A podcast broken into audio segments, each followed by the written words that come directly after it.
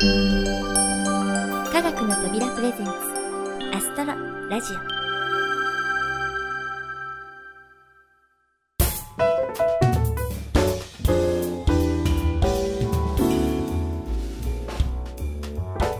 皆さんこんにちは。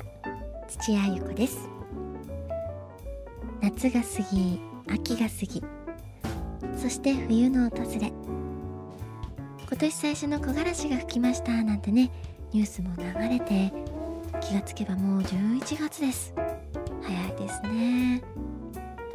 これはね私だけの感覚かもしれないんですけれども夏休みが終わって9月に入るともう年末まであっという間。今年も終わりだなぁなんて思ってしまいます。いつまでも暑い暑いと言っている間に急に冷え込んできて長袖が手放せなくなったなぁなんて思っているとね今年もあと2ヶ月ですよ。ねえいつも駆け足で過ぎ去っていく大好きな季節秋。たまにはゆっくりお散歩でもしながら残り少ない秋を楽しみたいなと思っています。さて前回から始まりましたシーズン4おかげさまで大きな反響をいただきました。ダウンロード数はなんと通常の倍以上を記録しているそうです。お聞きいただいた皆さん本当にありがとうございます。特に今回は私の朗読コーナーがメインでしかも宮沢賢治というね手強いテーマということもあってちょっとね心配だったんですけれども本当にとってもとっても嬉しいです。宮沢賢治作品の世界観をどれだけ伝えられているのかまだまだ不安もあるんですけれどもこれからも一本一本丁寧に心を込めて読んでいきたいと思いますのでよろしくお願いいたします。それではアストロリーディングライブラリー今回の作品は何でしょうか？ナビゲーターの小林さんよろしくお願いします。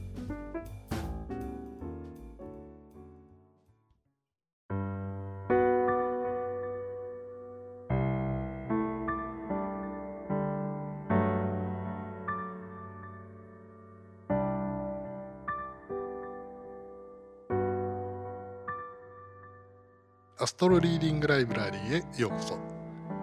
ナビゲーターを務めさせていただきます科学の扉プロデューサーの小林です。前回の「よだかの星」お楽しみいただけましたでしょうか？第1回ということもあって賢治テイスト満載で少し長めの作品をチョイスしましたが今回は少し軽めの作品を選んでみました。その作品は山梨です。この山梨小学校の教科書で取り上げられることも多いようで賢治作品の入門にはぴったりかと思います。川底に住むカニたちの目から見た季節による自然の移り変わりとその中で日常的に起こるある出来事。そんな当たり前の出来事も小さなカニたちにとっては一大スペクタクルです。ぜひこの小さな命たちの気持ちを感じながらお聞きいただければと思います。作品は前半の5月と後半の12月から構成されています。5月は日光がきらめく昼。12月は月の光が差し込む夜の情景を描いており躍動と静寂のコントラストが際立っています。しかしそこで起こる出来事は5月は生と隣り合わせの死であり12月は死からもたらされる生への恵み。これはシチュエーションとは逆の出来事と言えますね。こういった対比の強調は賢治の真骨頂と言えるでしょう。またクラムボンという謎の言葉やカプカプといった独特の擬音など可愛さとっつきやすさを感じさせる五感とは裏腹にその意味や理由を考え始めるとやめられなくなるという賢治マジックもこの作品の特徴です。音楽はドビッシーのピアノ曲2曲を配しました。前半はその名もぴったりの水の繁栄。後半はベタですがおなじみの月の光。ピアノの音が水面のきらめきとなって飛び散るような。そして優しくも凛とした月光の揺らめきに溶け込むような。そんなドビュッシーの印象主義音楽とケンジワールドのコラボレーションをお楽しみください。また土屋さんの声の演じ分けにもご注目ください。特にカニのお兄さんと弟どっちがどっちでしょう。そして季節が変わっての成長まで聞き分けていただければよりお楽しみいただけると思いますよ。さてお待たせいたしました。それでは山梨お聞きください。どうぞ。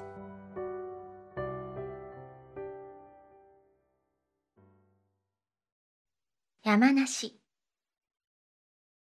小さな谷川の底を映した2枚の青い幻灯です。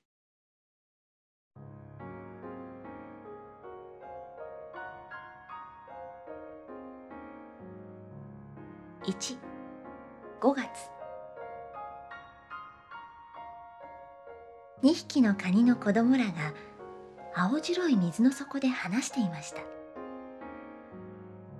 クラムボンは笑ったよ。クラムボンはカプカプ笑ったよ。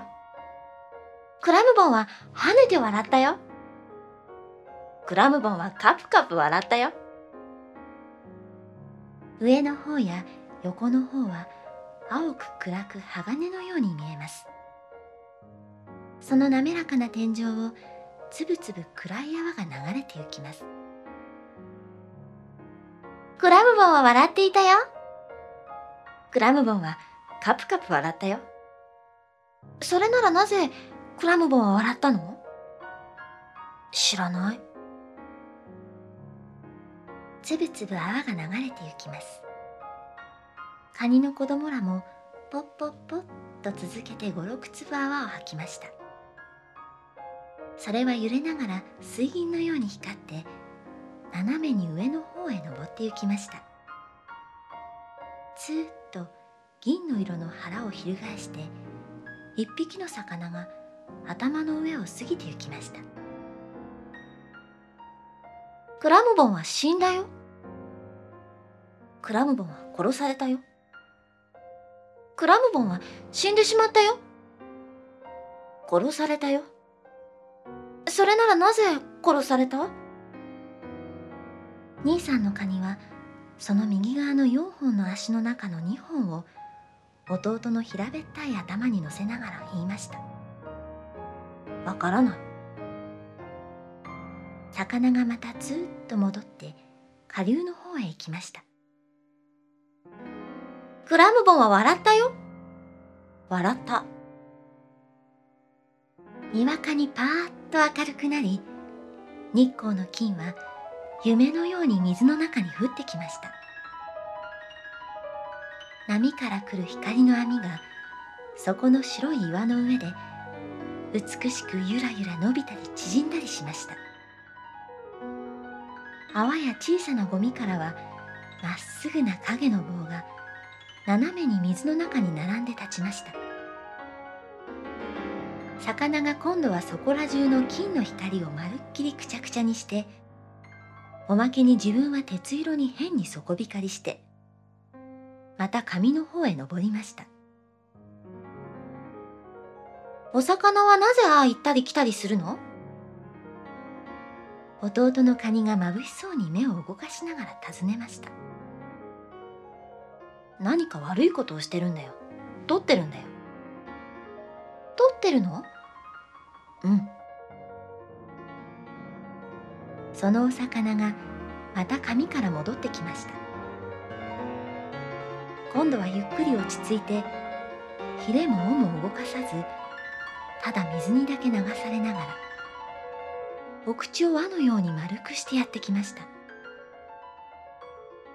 その影は黒く静かに底の光の網の上を滑りました。お魚はその時です。にわかに天井に白い泡が立って青光のまるでギラギラする鉄砲玉のようなものがいきなり飛び込んできました。兄さんのカニははっきりとその青いものの先がコンパスのように黒く尖っているのも見ました。と思ううちに魚の白い腹がギラッと光っていっぺん翻り上の方へ登ったようでしたがそれっきりもう青いものも魚の形も見えず光の金の網はゆらゆら揺れ泡はつぶつぶ流れました。2匹はまるで声も出ずいすくまってしまいました。お父さんのカニが出てきました。どうしたい？ブルブル震えているじゃないか。お父さん今おかしなものが来たよ。どんなもんだ？青くてね光るんだよ。端がこんなに黒く尖ってるの。それが来たらお魚が上へ登っていったよ。そいつの目が赤かったかい？わからない。うん。しかし、そいつは鳥だよ。カワセミと言うんだ。大丈夫だ。安心しろ。俺たちは構わないんだから。お父さん、お魚はどこへ行ったの？魚かい？魚は怖いところへ行った。怖いよ、お父さん。いい、いい。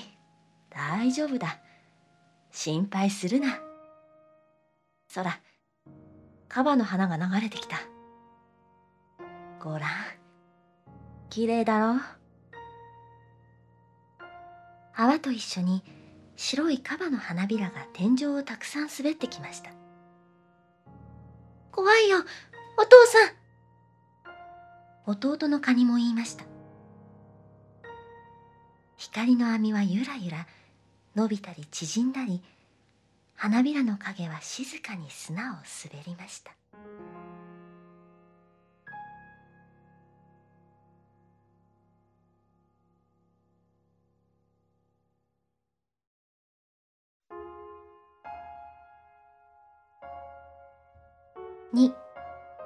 12月。カニの子供らはもうよほど大きくなりそこの景色も夏から秋の間にすっかり変わりました。白い柔らかな丸石も転がってき小さな霧の形の水晶の粒や金雲母のかけらも流れてきて止まりました。その冷たい水の底までラムネの瓶の月光がいっぱいに透き通り天井では波が青白い火を模したり消したりしているよう。辺りはシーンとしてただいかにも遠くからというようにその波の音が響いてくるだけです。カニの子供らはあんまり月が明るく水がきれいなので眠らないで外に出てしばらく黙って泡を吐いて天井の方を見ていました。やっぱり僕の泡は大きいね。兄さんわざと大きく吐いてるんだ。僕だってわざとならもっと大きく吐けるよ。吐いてごらん。おやたったそれっきりだろ。いいかい？兄さんが吐くから見ておいで。そらねおっきいだろ？おっきかないや。同じだ。近くだから自分のが大きく見えるんだよ。そんなら一緒に吐いてみよう。いいかい？そら。やっぱり僕の方が大きいよ。本当かい？じゃあもう一つ吐くよ。ダメだそんなに伸び上がっては。またお父さんのカニが出てきましたもう寝ろ寝ろ遅いぞ明日イサドへ連れて行かんぞ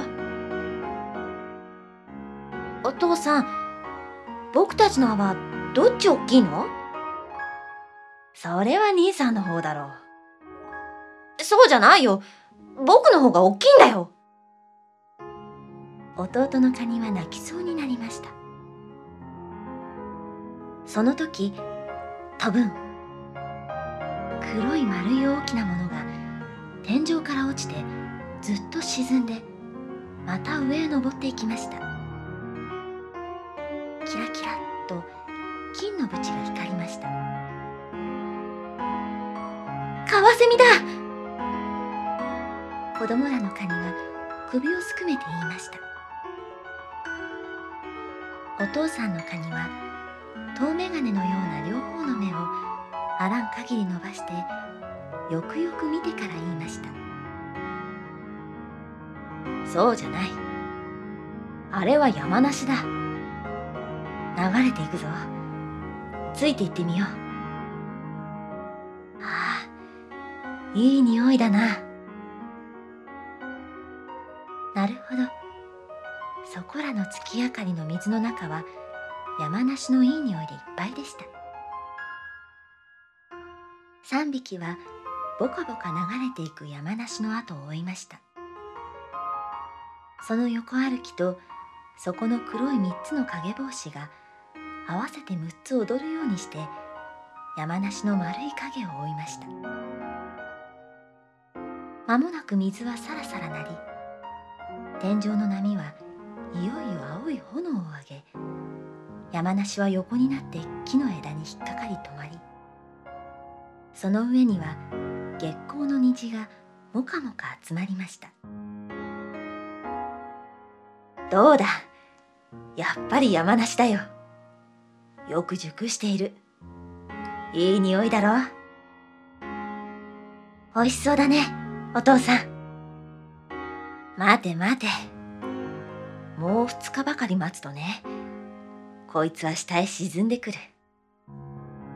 それから一人でに美味しいお酒ができるから。さあもう帰って寝よう。おいで。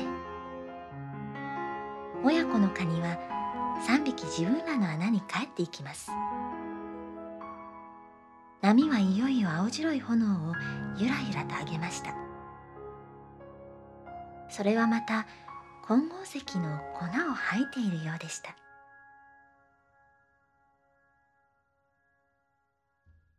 私の幻冬はこれでおしまいであります。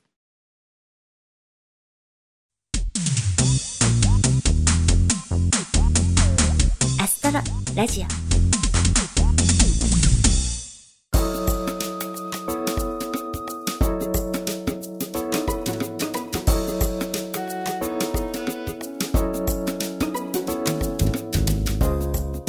アストロリーディングライブラリ第2回山梨。いかがだったでしょうか？ちょっと不思議な感じがしてでも全体的にほんわかしていて私も楽しく読むことができました。ということで次回もお楽しみに。さて今回のインフォメーションは久しぶりに家庭用プラネタリウムホームスターの新商品情報をお届けしましょう。